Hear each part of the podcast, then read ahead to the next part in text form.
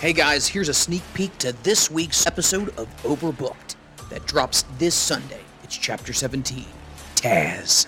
Heyman had spent years building Taz into someone who would be perceived as a real deal. He was officially ECW's flag bearer. The title change ended up being the straw that would eventually drive Shane Douglas out of ECW for good.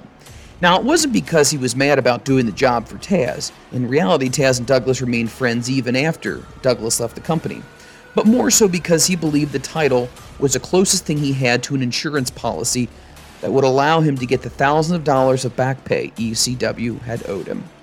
So, does Douglas finally get his money disputes figured out with Heyman? Or is this the end of the franchise? Tune in this Sunday when we give you the rest of the story on Overbooked.